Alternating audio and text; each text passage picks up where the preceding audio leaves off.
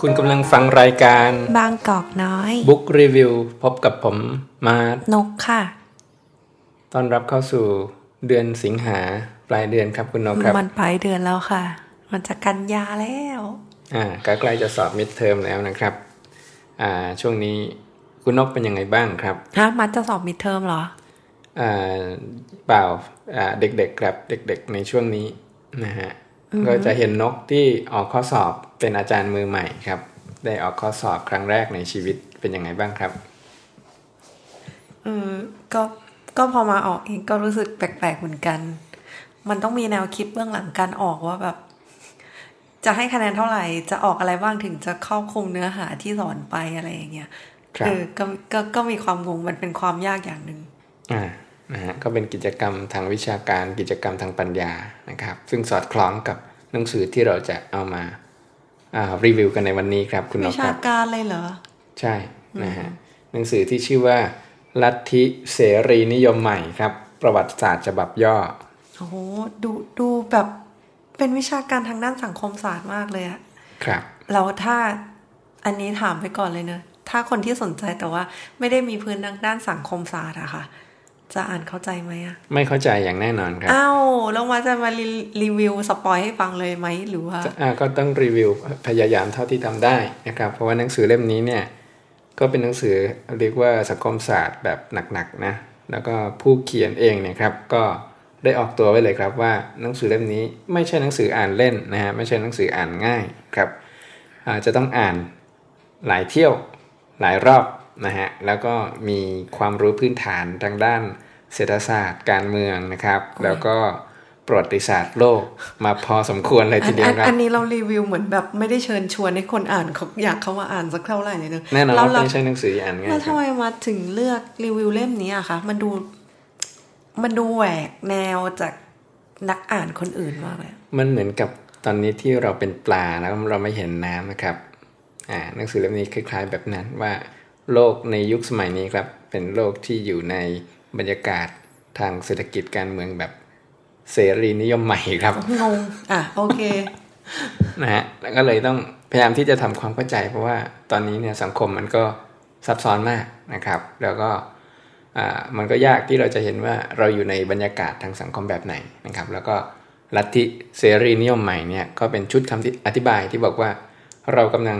อยู่ในบรรยากาศทางเศรษฐกิจการเมืองแบบนี้อยู่ครับคุณนกครับ วิชาการมากเลยอะอ่าอืม โอเคอะจะลองก่อนอื่นฟังดูเราต้อง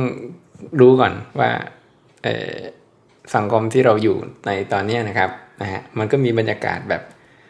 เสเสรีนิยมใหม่เนี่ยเยอะแยะมากมายอยู่เหมือนกันครับเดี๋ยวนะใส่ในนิยมใหม่คืออะไรนะอะอะเดี๋ยวเราค่อยว่ากันนะครับ เราเริ่มจากที่เราเคยได้ยินหรือเคยคุ้นชื่อก่อนนะอย่างเช่น IMF ครับนกเคยได้ยินไหมครับเคยได้ IMF ยินนะฮะอ่าเออนะฮะช่วงหนึ่งในยุคปีพศ 2540 ที่ประเทศไทย ประสบปัญหาเศรษฐกิจต้มยำอะปัญหาวิกฤตต้มยำกุ้งนะฮะอันนี้เนี่ยเป็นผลโดยตรงเลยจากความคิดแบบเสรีนิยมใหม่ ที่มันกระทบมาถึงอ่าเรื่องของเศรษฐกิจโลกนะครับ เวลาช่วงนี้เวลาเราจะดูว่าเศรษฐกิจดีไหมนะครับ เราก็อ่า มันก็มีเรื่องกระทบต่อเศรษฐกิจความเป็นอยู่เนี่ยได้ง่ายมากเลยนะฮะอาจจะมีสักที่หนึ่งนะอ่าอย่างเช่นจีนอย่างเงี้ยครับประกาศลดดอกเบี้ย หรือเพิ่มดอกเบี้ยนะครับมันกระทบต่อความเป็นอยู่ของคนทั้งโลกนะฮะอันนี้ก็เป็นบรรยากาศในทางเสรีนิยมใหม่นะครับ มันก็ดูเหมือนเป็นเศรษฐศาสตร์การเมืองระหว่างประเทศอยู่แล้วไหมนะก็ใช่ไง ใช่เนี่ยอันนี้เป็นเรื่องของ เศรษฐศาสตร์การเมืองระหว่างประเทศนะครับหรือว่า international political economy ครับนะหรือว่าอย่างเดี๋ยวนี้นะวิกฤตต่างๆ ที่มันเป็นชื่ออาหารนะครับ วิกฤตแฮมเบอร์เกอร์นะครับวิกฤตตาโก้อะไรเป็นแบบนี้ครับมันมันเป็นวิกฤตแล้วเราทุกข์ร้อนกับมันเนี่ยเป็นเพราะว่าเราอยู่ในบรรยากาศอยู่ในในตรรกะอยู่ในวิธีคิดแบบเดียวกันทั้งทั้งโลกก็คือ เสรีนิยมใหม่นั่นเองนะฮะมันก็เลยเป็นเรื่องที่เรา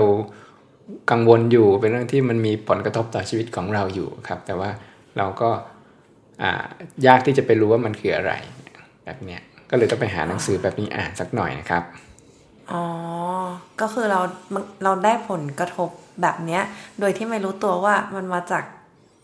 เสรีนิยมใหม่ ใช่นะครับ ไอ้ที่ประเทศไทยต้องทำอะไรฮะ รถไฟความเร็วสูงนะครับ หรือว่าถนนที่มันตัดผ่านไปที่จีนนะครับ หรือว่าเขื่อนที่จีนแล้วมันทำให้แม่น้ำโขงแห้งลงเนี่ยครับ อันนี้เนี่ย มันอยู่ภายใต้วิธีคิดแบบเสรีนิยมใหม่ด้วย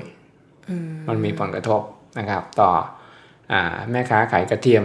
นะฮะที่ตอนนี้กระเทียมไทยหากินยากทุกวันทุกวัน เพราะว่ากระเทียมจีน เต็มตลาดไปหมดนี่ฮะ อันนี้ก็เป็นเซี่ยวปรากฏการณ์อันหนึ่งของเสรีนิยมใหม่ครับคุณน้องครับแบบนี้พอจะเห็นภาพบ้างหรือยังครับเนี่ย เห็นและทีเนี้ยการอ่านหนังสือเล่มนี้ ข้างในเนื้อหาประกอบไปด้วยอะไรบ้างคะอะเดี๋ยวนะก่อนที่จะมาเล่มนี้แล้วกันเนาะก็คือว่า มันก็เป็นคำที่ได้ยินบ่อยๆเนาะแต่ว่าเราก็ไม่รู้ว่ามันคืออะไร แต่ว่าพวกนักนักวิชาการก็จะ ฮะพูดเรื่องนี้เยอะๆบ่อยๆลุ้นว่าเมื่อไหร่มาร์ทจะพูดถึงคำนี้สักที เพราะว่ามาร์ทพูด keyword คำนี้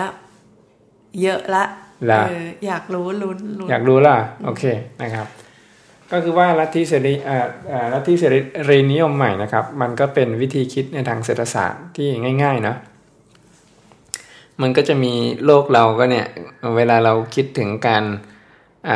ดูแลเศรษฐกิจนะครับ มันก็จะมีอยู่2 ทิศทางที่เดี๋ยวก็กลับไปกลับมานะครับ ทิศทางแรกก็คือว่า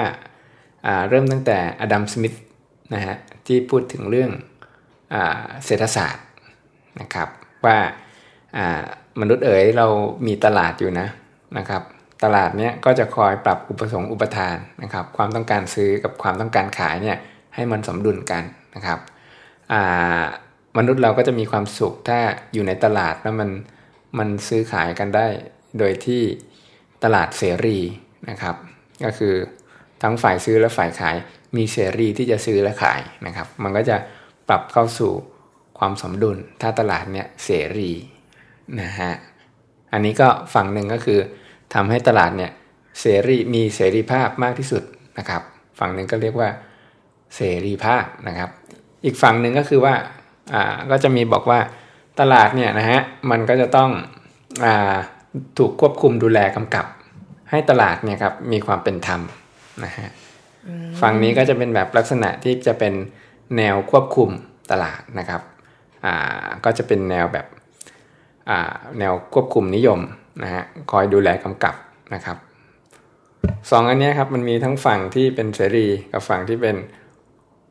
การควบคุมกำกับให้มีความมีความเป็นธรรมนะครับ มันก็จะคานกันอยู่นะฮะอ่าอ่าช่วงใดที่เสรีอ่าฝ่ายเสรีนิยมเนี่ยครับที่ทำให้ตลาดมันมีเสรีภาพนะครับ ประสบภาวะวิกฤตนะครับ ก็จะเรียกร้องให้รัฐบาลเข้ามาควบคุมกำกับตลาดเข้ามาช่วยเหลือ supportให้หน่อยนะครับ อย่างเช่นเวลาที่อ่าเวลาอย่างเช่นเวลาที่มีวิกฤตแฮมเบอร์เกอร์อย่างเงี้ยครับนะฮะพวก บริษัทการเงินก็จะบอกว่ารัฐบาลมาช่วยอุ้มหน่อย ไม่งั้นเดี๋ยวเศรษฐกิจมันจะพังกันทั้งโลกนะฮะอันนี้ก็จะเป็นจากเดิมที่เป็นฝั่งเสรีนิยมนะครับ ก็จะ กลับมาที่ฝั่งแบบควบคุมกำกับนิยมนะฮะอะไรแบบนี้ฮะมันก็จะกลับไปกลับมาพอควบคุมมาก ๆ ฝ่ายภาคเอกชนก็จะบอกว่าทำให้ตลาดเสรีมากกว่านี้ดีกว่าเนี่ยครับก็มนุษย์เราก็จะ อยู่อันนี้อ่าเดี๋ยวก็เบ้ไปทางเสรีเดี๋ยวก็เบ้ไปทางควบคุมกำกับครับอันนี้นบเป็นยังไงบ้างฮะ พอจะเข้าใจอยู่ไหมครับ เข้าใจในระดับหนึ่งก็คำว่าตลาดเสรีก็ก็เป็นอะไรที่เข้าใจกันอยู่แล้ว ใช่แต่ทีนี้ทำไมต้องเสรีนิยมใหม่อะไรเงี้ย แสดงว่ามีเสรีนิยมเก่าหรืออะไรอย่างนี้ ไม่มีเก่า มีแต่เสรีนิเสรีนิยมคลาสสิกนะครับที่พูดถึงฝั่งเสรีนิยมใหม่เนี่ยก็จะเป็นเรื่องของอเวลาที่มันมันก็จะพบอีกว่าโลกในสมัยใหม่เนี่ยมันมีเทคโนโลยีนะครับ ที่มันติดต่อสื่อสารกันได้มากขึ้นนะครับ แล้วก็ตัวประวัติศาสตร์เองเนี่ยมันก็เรียนรู้มาจนถึงระดับหนึ่งที่ก็ ฝั่งที่เป็นประเทศที่มีอำนาจในทางควบคุมเยอะๆเนี่ยครับอย่างเช่นอเมริกานะครับอังกฤษแล้วก็จีนนะครับหลังจากที่ได้รับชัยชนะในทางสงครามโลกครั้งที่2นะครับก็เริ่มประสบปัญหาเศรษฐกิจของประของประเทศ ซึ่งในนี้ก็ในหนังสือก็จะมีบอกไว้ว่าเอลัทธิเสรีนิยมใหม่เนี่ยครับมันเกิดขึ้นมาเนี่ยจากฝั่งส่วนชั้นนำของประเทศนะครับ อย่างเช่นฝั่งอเมริกาก็โรนัลด์เรแกนนะครับ ฝั่งอังกฤษก็มาร์กาเร็ตเทเชอร์ครับนะฮะก็ผู้นำเหล่านี้มีบทบาทในการผลักดันแนวคิดเสรีนิยมใหม่เนี่ยขึ้นมาในโลกนะครับเสรีนิยมใหม่มันก็คล้ายๆกับเสรีนิยมคลาสสิกนะครับก็คือว่าทำโจทย์ก็คือทำยังไงให้ตลาดเนี่ยของโลกเนี่ยมันเสรีมากที่สุดนะครับไม่ใช่แค่ในประเทศแล้ว แต่ว่าทั้งโลกเลยนะครับ ที่จะทำยังไงให้โลกเนี่ยมันมีแพลตฟอร์มเดียวกัน ทุนเนี่ยมันสามารถเคลื่อนไปได้ทั่วโลกอย่างรวดเร็วนะครับ อย่างมีเสรีนะฮะอันนี้เนี่ยผู้นำประเทศนี้เหล่านี้เนี่ยผลักดันให้เสรีนิยมใหม่เกิดขึ้นมาในโลก แล้วก็จะได้แก้ปัญหาเศรษฐกิจภายในประเทศของเขาได้นะครับ ซึ่งนี่เรื่องนี้เป็นเรื่องที่ซับซ้อนมาก ผมเองก็ยังไม่ค่อยเข้าใจนะครับ เพราะว่าจะทำความเข้าใจได้ต้องรู้จักประวัติศาสตร์ของประเทศต่างๆนะครับ แล้วก็ วิกฤตเศรษฐกิจของในประเทศกับนโยบายการเมืองนะครับของทั้งสองประเทศทั้งอเมริกาและอังกฤษเนี่ยให้มากกว่านี้ก็จะอธิบายได้ว่าทำไมสถานการณ์ในประเทศมันต้องผลักดันให้เกิดนโยบายในระดับระหว่างประเทศเนี่ยที่มันเป็นลักษณะของเสรีนิยมใหม่นะครับภาพก็คือว่าประเทศเหล่านี้เนี่ยก็จะพยายามที่จะจัดสรรระเบียบโลก นะครับให้ประเทศต่างๆเนี่ยมีวิธีคิดคล้ายๆกันนะครับก็คือชอบที่จะให้เศรษฐกิจของประเทศเนี่ยมีเสรีนะครับสามารถที่จะเปิดโอกาสให้แหล่งให้ทุนเนี่ยครับมันข้ามไปข้ามมาได้อย่างเสรีนะครับลดพยายามลดกำแพงของภาษีหรือว่ากำแพงอะไรต่างๆ ที่ทำให้การซื้อขายระหว่างประเทศเนี่ยมันลดลงมากที่สุดนะครับ อย่าง คำศัพท์ที่เราพอจะเคยได้ยินอยู่บ้าง เช่นทำยังไงให้ตลาดทุนไทยเนี่ยนักลงทุนต่างชาติอยากจะเข้ามาลงทุนนะครับเนาะทำยังไงให้นักลงทุนเนี่ยมีแรงจูงใจที่จะมาลงทุนในประเทศ แล้วก็ประเทศไทยทำยังไงให้มีบรรยากาศการลงทุนที่ดีนะครับ อะไรแบบนี้เป็นต้นเนี่ยครับวันนี้มันก็เป็นคำเป็นความคิดในลักษณะที่ว่าเราต้อนรับ การไหลเข้ามาของทุนนะครับขณะเดียวกันพอมันไหลเข้ามาได้ง่ายเนี่ยก็จะมีเงินลงทุนเข้ามาในประเทศนะครับ ประชาชนก็จะได้รับการจ้างงานนะครับหรือว่ามีทรัพยากรทางการเงินมากขึ้นที่จะเอามาลงทุนนะครับเอามาเปิดกิจการ หรือว่าเป็นแหล่งเป็นฮับต่างๆนะครับ อย่างเช่นในยุคหนึ่งเราบอกว่าประเทศไทยควรจะเป็นเป็นผู้นำในด้านอุตสาหกรรมในภาคเอเชียตะวันออกเฉียงใต้ นะหรือว่าประเทศไทยเนี่ยควรจะเป็นแหล่งท่องเที่ยวนะครับ ที่นักท่องเที่ยวต่างชาติเนี่ยอยากจะมาเที่ยวในบ้านเรานะครับอันนี้เป็นเป็นลักษณะที่ว่าเราอยากจะให้มีทุนไหลเข้ามาในประเทศให้มากขึ้นนะครับ ง่ายขึ้นแล้วก็เชื่อว่าถ้าเรามีทุนเยอะนะครับ ประเทศก็จะมั่งคั่งประชาชนก็จะอยู่ดีมีสุขอะไรแบบนี้นะครับ ซึ่งวิธีคิดแบบนี้ครับมันเป็นวิธีคิดในระนาบเดียวกับเสรีนิยมใหม่นะครับ อะอย่างเช่นถ้าเราารู้ตัวแล้วว่าอ่าอะไรฮะนวัตกรรมเราไม่ดีนะครับ เราก็พยายามที่จะให้มันมีนักท่องเที่ยวเข้ามาในประเทศไทยเอาขายการท่องเที่ยวก็แล้วกัน ตอนนี้นวัตกรรมยังไม่เก่งนะครับ แล้วเราก็พูดถึงจะผลักดันให้ประเทศไทยผลิตนวัตกรรมให้มากขึ้นนะครับ ก็ถ้าเรามีนวัตกรรมเราก็จะได้มีคนมาซื้อนวัตกรรม หรือว่าผลิตของอะไรที่ประชากรโลกอยากจะซื้อจากเรานะครับ แล้วเราก็จะได้ มีความมั่นมั่งคั่งมั่นคงอะไรแบบนี้ครับนะฮะมากขึ้นเป็นต้นนะอะพอจะเก็ตไอเดียไหมครับอืมมันก็เหมือนทุนนิยมจ๋าๆเลยหรือเปล่า ใช่เป็นทุนทุนนิยมระหว่างประเทศครับถ้าพูดภาษาชาวบ้านง่ายๆก็คือ อืม แต่ละประเทศอะก็อยากให้ประเทศตัวเองได้กำไรได้ตังค์เยอะๆใช่ไหมอ่าเออก็เลยอยากที่จะเอาของไปขายเปิดตลาดเสรี ใช่ ที่จะไปลงทุนในประเทศต่างๆ ได้กำไรกลับมาหรือว่าเปิดให้ประเทศต่างๆ มาลงทุน ก็คือ คนที่เป็นพ่อค้าทำธุรกิจอะไรอย่างเงี้ยครับอ่า ก็อยากให้ตลาดเนี่ย มันไปได้ทั่วโลก ใช่ อะไรแบบนี้ใช่ไหม ก็เลยผลักดันให้คน แล้วมันเกี่ยวกับการผลักดันให้คนกินใช้เยอะๆไหม บริโภคเยอะๆ หรือว่าเป็นที่การดีลกับ นโยบาย ระดับประเทศ ระดับรัฐมนตรีต่างประเทศหรือว่ากระทรวงการคลังอะไรอย่างเงี้ยเออครับครับฮะอ่าก็มันก็มันก็อยู่ในในเท่าที่เรื่องที่มาเกี่ยวข้องอะเนาะอ่าอย่างเช่นว่า ถ้าเราต้องการให้อืมมันก็เกี่ยวข้องกันนะเนาะเพราะว่าตลาดเนี่ยมันจะเกิดขึ้นมาได้เนี่ยมันต้องมีความต้องการบริโภคอยู่นะครับอา พอมีความต้องการบริโภคแล้วเนี่ยมันก็มีการซื้อมีการใช้จ่ายมากขึ้นนะครับ ก็เลยอ่าลัทธิบริโภคนิยมมันก็ไปกันได้ดีกับลัทธิเสรีนิยมใหม่เหมือนกันนะครับนะอืมอืมแล้วแล้วอย่างนี้ถ้าเล่มที่มัดอ่านคือเขาพูดแบบสนับสนุนหรือว่าชี้ให้เห็นวิเคราะห์ข้อดีข้อเสียหรือยังไง หรือประวัติศาสตร์ มันก็คือคนเขียนเนี่ยครับเขาเป็นนัก เศรษฐศาสตร์การเมืองเนาะอ่าเขาก็จะเขียนเล่มนี้มาเพื่อวิพากษ์ครับ วิพากษ์ลัทธิเสรีนิยมใหม่ ว่ามันส่งผลร้ายแรงต่อมนุษยชาติยังไงอ๋อนะแสคดรับงว่าเขาก็บอกว่ามัน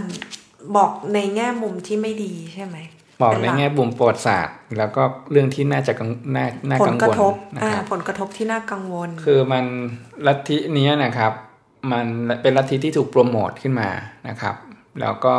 ทำให้ ประชากรโลกเนี่ยประชาชนชาวโลกเนี่ยครับเชื่อคิดคล้าย ๆ กันคิดเหมือนเหมือนๆกันว่า เราควรที่จะมีเสรีภาพ ในการซื้อขายกันระหว่างประเทศโดยโดยลดไร้ลดอ่ากำแพงใช่ในการเข้ามาค้าขายของชาวต่างชาติให้น้อยที่สุด แล้วเราก็อะไรควรจะแบบนั้นไปลงทุนอะไรในต่างประเทศ ก็คือให้มันแบบเข้าออกแบบ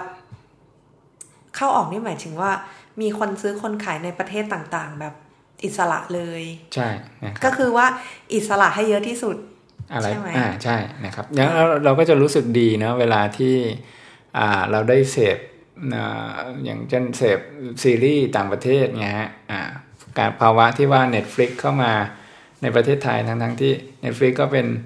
เนาะเป็นบริษัทต่างประเทศนะครับดิสนีย์เนี่ยอยากก็อยากจะฉายเอาหนังมาขายไทยเนะครับ อันนี้เนี่ยเป็นเป็นลักษณะที่ผู้บริโภคก็ ได้เสพในสิ่งที่มันวิจิตรขึ้นนะครับ ในสิ่งที่มันมีวิจิตรมีมีอะไรความสนุกมีความสุขมากขึ้นอะไรแบบเนี้ยครับ แต่ว่าดิสนีย์จะมาขายของในประเทศไทยได้เราต้องเชื่อ บางอย่างร่วมกันก่อนอย่างเช่น เรื่องการไม่ละเมิดลิขสิทธิ์นะครับอ่าความเชื่อที่ว่าดูหนังเถื่อนเนี่ยไม่ดีนะฮะอันเนี้ยเป็นคุณค่าที่ลัทธิเสรีนิยมใหม่เนี่ยโปรโมทเพื่อที่เราก็จะได้เคารพนะครับ ทรัพย์สินทางปัญญาของคนที่สร้างของพวกนี้ขึ้นมานะครับแล้วก็จะได้ตลาดประเทศไทยก็จะได้เปิดนะครับ เพราะว่าคนเนี่ยรังเกียจการดูของเถื่อนนะครับ แล้วก็เอ่อโอเคกับการซื้อโอเคกับการอ่าอะไรฮะเคารพลิขสิทธิ์ทางปัญญานะคคืรัอบกำลังจะบอกว่าถึงไม่มีเสรีนิยมใหม่ แต่ว่าการเคารพทรัพย์สินทางปัญญาก็เป็นพื้นฐานหรือเปล่า อ่าอันเนี้ยแต่ต้องว่าต้องคิดอ่าลองคิดดูดีๆ ว่าเออมันเป็นมันเป็นชุดคุณค่าที่ไปด้วยกันแล้วก็เอื้อต่อลัทธิเสรีนิยมใหม่ก็คือคือถ้าเกิดคิดว่ามันเป็นพื้นฐานว่าเราก็ไม่ควรดูของเถื่อนใช่ไหมแต่ว่าเสรีนิยมใหม่ก็เอาใช้จุดเนี้ยมาเป็นประโยชน์ให้ตัวเองด้วยในการที่จะเอาลิขสิทธิ์ของตัวเองเข้ามาทำการลงทุนให้คนซื้ออ่าด้วยหรือเปล่าอะไรอย่างเงี้ยใช่เพราะว่าก็คนประดิษฐ์อ่าประดิษฐ์อ่า วาทกรรมที่ว่าลิขสิทธิ์ทางปัญญาเนี่ยครับก็เป็นประเทศนะครับที่ประสบปัญหาเศรษฐกิจในฐานอุตสาหกรรม แล้วก็ต้องการที่จะเปิดตลาดในเรื่องของนวัตกรรม หรือว่าอุตสาหกรรมบันเทิงนะครับก็เขาผลิตอันนี้ขึ้นมามันมีอุปสรรคว่าถ้าคนดูแต่ของเถื่อนกันหมดเนี่ยก็เราก็ขายไม่ได้นะครับ ก็ต้องโปรโมทประเด็นเรื่อง ลิขสิทธิ์ทางปัญญา ให้เป็นคุณค่าเป็นจริยธรรมพื้นฐานของคนทั้งโลกเนี่ยฮะก็พอตลาดอันนี้เปิดแล้วก็อ่าชุดคุณค่านี้มันมันถูกแพร่กระจายไปก็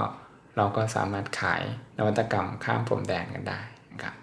ประมาณนี้นะฮะเช่นเดียวกับเรื่องตลาดการลงทุนในระหว่างประเทศนะฮะมันก็จะมีผลิตภัณฑ์ทางการเงิน หรือว่าการลงทุนข้ามประเทศเนี่ยที่ ทำได้นะครับ แต่ว่ามันก็ต้องโปรโมทก่อนว่าของพวกนี้ทำได้นะครับ แล้วเราจะอะอันนี้ไปเยอะแล้วใช่ไหมเปล่าก็คือเอาเป็นว่าตัวอย่าง อ่า คือ เราก็ไม่รู้นะเพราะผู้ฟังอาจจะ อ่า มีคนแบบเป็นนักเศรษฐศาสตร์อยู่แล้วว่ารู้ดีกว่าเราอยู่แล้วแหละอันนี้แต่ว่ารู้ดีอาจจะกว่าอยู่มีแล้วแบบ แต่ว่าอาจจะมีบางคนที่ไม่ไม่มีพื้นทางสังคม ไม่มีพื้นทางเศรษฐศาสตร์ใช่ไหมถ้าฟังแล้วก็อาจจะมีทั้งเข้าใจไม่เข้าใจ แต่ไม่เป็นไรนกก็มีส่วนทั้งเข้าใจไม่เข้าใจ แต่ว่าพอยของรายการเราก็คือ เราไปอ่านหนังสือเล่มไหนมาแล้วรู้สึกว่ามันน่าสนใจก็อยากที่จะเอามาแบ่งปันอะซึ่งในอ่า รายการ episode นี้ก็คือมาร์ทอะไปอ่านเล่มที่ชื่อว่าลัทธิเสรีนิยมใหม่ ซึ่งมันเป็นหนังสือวิชาการนะคะ ในวิชาการในสาขาเศรษฐศาสตร์และการเมืองอ่าก็อาจจะดูเนื้อหาหนักๆนิดนึง แต่มาร์ก็พยายามสื่อสาร แล้วก็เข้าเข้าใจเลยนะคือ คือมาร์บอกว่าไม่เข้าใจแต่นกคิดว่ามาร์โอเคในระดับหนึ่งเลยในการพยายามที่จะถ่ายทอดให้เราเข้าใจให้เห็นภาพถึงลัทธิเสรีนิยมใหม่ว่ามัน เกิดขึ้นแล้วมีผลกระทบต่อเรายังไงบ้าง แต่ทีเนี้ยสิ่งที่อยากรู้เพิ่มเติมก็คืออย่างที่มาร์ทบอกไปว่าหนังสือเนี่ยทั้งเล่มเป็นวิชาการใช่ไหมคะ เป็นหนังสือแปลเนอะมาจากต่างประเทศ แล้วทีนี้ก็พูดถึงประวัติศาสตร์การเกิดขึ้นของลัทธิเสรีนิยมใหม่ใช่ไหมคะอ่าแล้วก็พูดถึงผลกระทบที่มันเกิดขึ้นจากลัทธินี้ด้วยใช่ไหมอ่าใช่ครับทีนี้แบบ อยากให้ลองยกตัวอย่างสักอย่างหนึ่งที่มัดอ่านแล้ว เออ มันเป็นผลกระทบที่ถึงเนื้อถุงตัวเราเลยเนอะหรือว่า หรือเป็นอะไรที่เราแบบ เออ เห็นว่าสำคัญอะจากการอ่าน อืม เข้าใจคำถามนกไหมใช่อันที่จริงเรื่องยกตัวการยกตัวอย่างเรื่องกระเทียมอ๋อจีนข้ามมานะครับ อันนี้เป็นก็เป็นเรื่องของ FTA นะครับ Free Trade Free Trade นะครับ อ่า อันเนี้ยก็เป็นชุด อีกอันหนึ่งภายใต้ลัทธิเสรีนิยมใหม่นะครับโอเคเรื่องลิขสิทธิ์ทางปัญญา อันเนี้ยเป็นมันเป็นเรื่องในเรื่องเรื่องที่มันเกี่ยวข้องกัน เป็นเรื่องภายใต้ชุดความคิดเดียวกันว่าเรามาเปิดตลาดระหว่างประเทศให้มันโฟล์ให้มันมีเสรีภาพที่สุดดีกว่านะครับ อันนี้เนี่ยก็กระทบต่อพวกเรานะครับอย่างไรก็ตามก็เอ่อเรื่องพวกนี้ไม่ได้เขียนไว้ในหนังสือนะฮะเป็นเรื่องของการวิเคราะห์ต่อยอดนะครับ ก็คือแต่อันว่านี้เขา คืออ่านนกแค่อยากรู้แหละว่าเขาอะเขียนเนื้อหาประเด็นอะไรบ้างแค่นั้นเอง ถ้าประเด็นใหญ่ๆเนี่ยเป็นเรื่องของประวัติศาสตร์การเกิดขึ้นนะครับอ่าเป็นที่มาที่ไปที่มาที่ไปนะครับ ถ้าในทางสังคมศาสตร์ก็คือว่าทำหรือหรือครับว่าของที่มันสร้างขึ้นมาเนี่ยมันก็มามันเกิดมาจากอะไร ที่อ๋อมาคของลี่มันจากให้อะไรเห็นเคลียร์ให้เห็นนะครับอ่าเป็นเรื่องของประวัติศาสตร์การเกิดขึ้นเป็นเรื่องของการเมืองในประเทศที่ส่งผลให้ผู้นำเนี่ย ผลักดันชุดความคิดนี้อ๋อเพื่อแก้ปัญหาในประเทศนะครับ ปัญหาก็คือว่าพอแก้ปัญหาในประเทศเสร็จแล้วเนี่ยไอความคิดอันนี้ที่มันแพร่กระจายไปเนะครับ คราวนี้มันมันสถาปนาขึ้นมาในโลกแล้วนะครับ แล้วก็แผลงฤทธิ์แผลงเดชไปแล้วนะครับนะฮะจนกระทั่งมันมันหยุดไม่อยู่แล้วอะ่ะ เออนะฮะอ่าอ่าความคิดอันนี้ก็มันก็ไปอ่าเข้าไปไปสถานสถาปนานะครับ ไปไปทำงานไปจัดระเบียบ เศรษฐกิจในประเทศต่างๆเนี่ยให้มันมีลักษณะรูปแบบที่ที่เอื้อต่อเสรีนิยมใหม่นะครับ ซึ่งประเทศที่รู้ไม่เท่าทันนะครับ ก็บาดเจ็บไปอย่างเช่นประเทศไทยเป็นต้นนะครับ แต่ถ้าประเทศที่รู้ทันหน่อยนะครับ ก็จะบาดเจ็บน้อยหน่อย อย่างเช่น ในช่วงของเศรษฐกิจต้มยำกุ้งก็จะมีประเทศบางบางประเทศที่ไม่เล่นตามน้ำของ IMF เนี่ยครับอย่างเช่นมาเลเซียหรือว่า อะไรวะไต้หวันมั้งถ้าจำไม่ผิดนะครับ ที่เขาไม่ได้เล่นไม่ได้เชื่อ IMF มากนะครับ แล้วก็ไม่ไม่เข้ามาในในกระแสของรัฐเสรีนิยมใหม่ก็บาดเจ็บน้อยหน่อยนะครับ อย่างนี้เป็นต้นนะครับ อันนี้ก็พูดถึงไว้ในเรื่องประวัติศาสตร์ของการปรับตัวในประเทศต่างๆนะครับ แล้วก็ทำให้ชี้ถึงวิกฤตนะครับในประเทศที่ถูกถูก เสรีนิยมใหม่เนี่ยเคาะประตูนะครับแล้วก็ดูว่าเขาปรับตัวยังไงครับก็ทำให้เราเข้าใจเรื่องนี้มากขึ้นครับ ก็เรียกว่าคนเขียนก็ความข้อมูลนี่แน่นตึบเลยทีเดียวนะฮะอืมนะนะฮะโอเค ก็คือสรุปว่าอ่านเล่มนี้แล้ว ถ้าคิดตามค่อยๆอ่านก็จะมีความเข้าใจว่าเสรีนิยมใหม่คืออะไร มีที่มาที่ไปยังไงใช่ไหม ใช่ครับแต่แต่มันก็ไม่ใช่เรื่องที่จะง่ายที่จะเข้าใจนะผมก็ไม่เข้าใจมันต้องค่อยๆคคลี่ทีละนิดทีละนิดเหมือนจิ๊กซอที่มาต่อกันอะมาต่อกันแล้วมันอาจจะมีจิ๊กซอว์บางตัวที่โหวไป เพราะว่าความรู้เรื่องเศรษฐศาสตร์การเมืองของเราแต่ละคนมันไม่เท่ากันใช่ครับหรือการติดติดตามนะคะ ข่าวต่างประเทศเศรษฐกิจระหว่างประเทศอะมันไม่เท่ากันมันก็เลยแบบจิ๊กซอว์แต่ละคนก็อาจจะโหวไม่เท่ากันเนอะครับแต่ว่าอะก็ยังไงก็ขอบคุณมาที่ ที่เลือกเอาหนังสือที่สำหรับตัวมาร์ทเองก็ยังยากในการที่จะเข้าใจ แต่มาร์ทพยายามที่จะอ่านให้เข้าใจมากที่สุด แล้วก็พูดให้เราเข้าใจอ่าอ่าครับมากที่สุดนะครัคะบครับอืมก็ขอบคุณที่เอาหนังสือที่มีประโยชน์ในในชีวิตที่เราแบบ อาจจะมองข้ามไปอะเออ อ่าใช่ครับว่าที่จริงก็เล็งไว้ไว้นานแล้วครับ เป็นหลายปีแล้วแหละนะครับ แต่ว่ากว่าจะมีกำลังใจอ่านเนี่ยมันก็ต้องใช้เวลาอยู่เหมือนกันนะครับโอ้มาแบบวันรีวิวเล่มนี้เหมือนแบบคนฟังก็รู้สึกว่า ฉันจะต้องสะสมพลังงานมากถ้าเกิดอยากจะอ่านเล่มเอานี้ให้แน่รู้นอเรื่อนงอะไรคอรับย่างแน่เงี้ยนอนครับ แล้วอ่านไปนี่ก็รู้เรื่องนิดหน่อยนะครับ แต่ว่ากลับมาอ่านอีกทีก็น่าจะรู้เรื่องมากขึ้นนะครับนะ คือสรุปว่ามันเป็นเล่มที่ยากแหละ แต่ว่ามาร์ทอยากรีวิวให้ฟังเพราะว่ามันเป็นประโยชน์เอาเป็นประโยชน์จริง ๆ ครับเป็นประโยชน์นะครับ โอเคแล้วมาร์ทมีอะไรจะทิ้งท้ายอีกไหมคะทิ้งท้ายนะครับก็อ่าเลยคือระดับความเข้มข้นของอาแนวคิดเนี่ยครับลัทธิเสรีนิยมใหม่เนี่ยมันก็ไม่เท่ากันนะครับ บางคนบอกว่าประเทศไทยกำลังอยู่ใน อยู่ในบรรยากาศลัทธิเสรีนิยมใหม่นะครับบางคนบอกว่าเออเรายังไม่ได้ไปถึงเสรีนิยมเลย แล้วจะไปเสรีนิยมใหม่ได้ยังไงนะครับอันนี้เป็นเรื่องเป็นข้อถกเถียงในทางวิชาการนะครับ อย่างไรก็ตามก็ชุดความคิดอันนี้เนี่ยมันก็ได้เข้ามาแล้ว แล้วก็ทำงานกับผู้คนแล้วนะครับ ก็ถ้าเราเห็นได้มันได้แล้วก็เท่าทันมันได้ก็ดีนะครับก็จะได้เลือกได้ว่าเราจะเราจะปรับตัวกับสิ่งที่มันเกิดขึ้นแล้วยังไงได้บ้างนะครับ แล้วก็อีกทางหนึ่งเราก็ จะได้รู้คอนเซปต์บางอย่างที่มันที่มันก็กำลังจะเข้ามาทำงานเหมือนกันนะครับ อย่างเช่น อนุรักษ์นิยมใหม่นะครับนะครับ หรือว่าชาตินิยมใหม่นะครับ ที่มันเป็นของแปลกๆแล้วก็เกิดขึ้นมาจากเสรีนิยมใหม่เหมือนกันนะครับ ก็แปลกดีเสรีนิยมใหม่ทำให้เกิดอนุรักษ์นิยมใหม่นะครับ แล้วมันก็ไปด้วยกันได้นะอะไรแบบนี้ ค่ะ อะสำหรับบางกอกน้อยตอนนี้นะคะ ขอบคุณมาร์ทมากๆสำหรับหนังสือวิชาการที่เป็นอาหารสมองอาหารความรู้ของเรานะคะ แล้วก็พบกันใหม่ใน episode หน้านะคะสำหรับวันนี้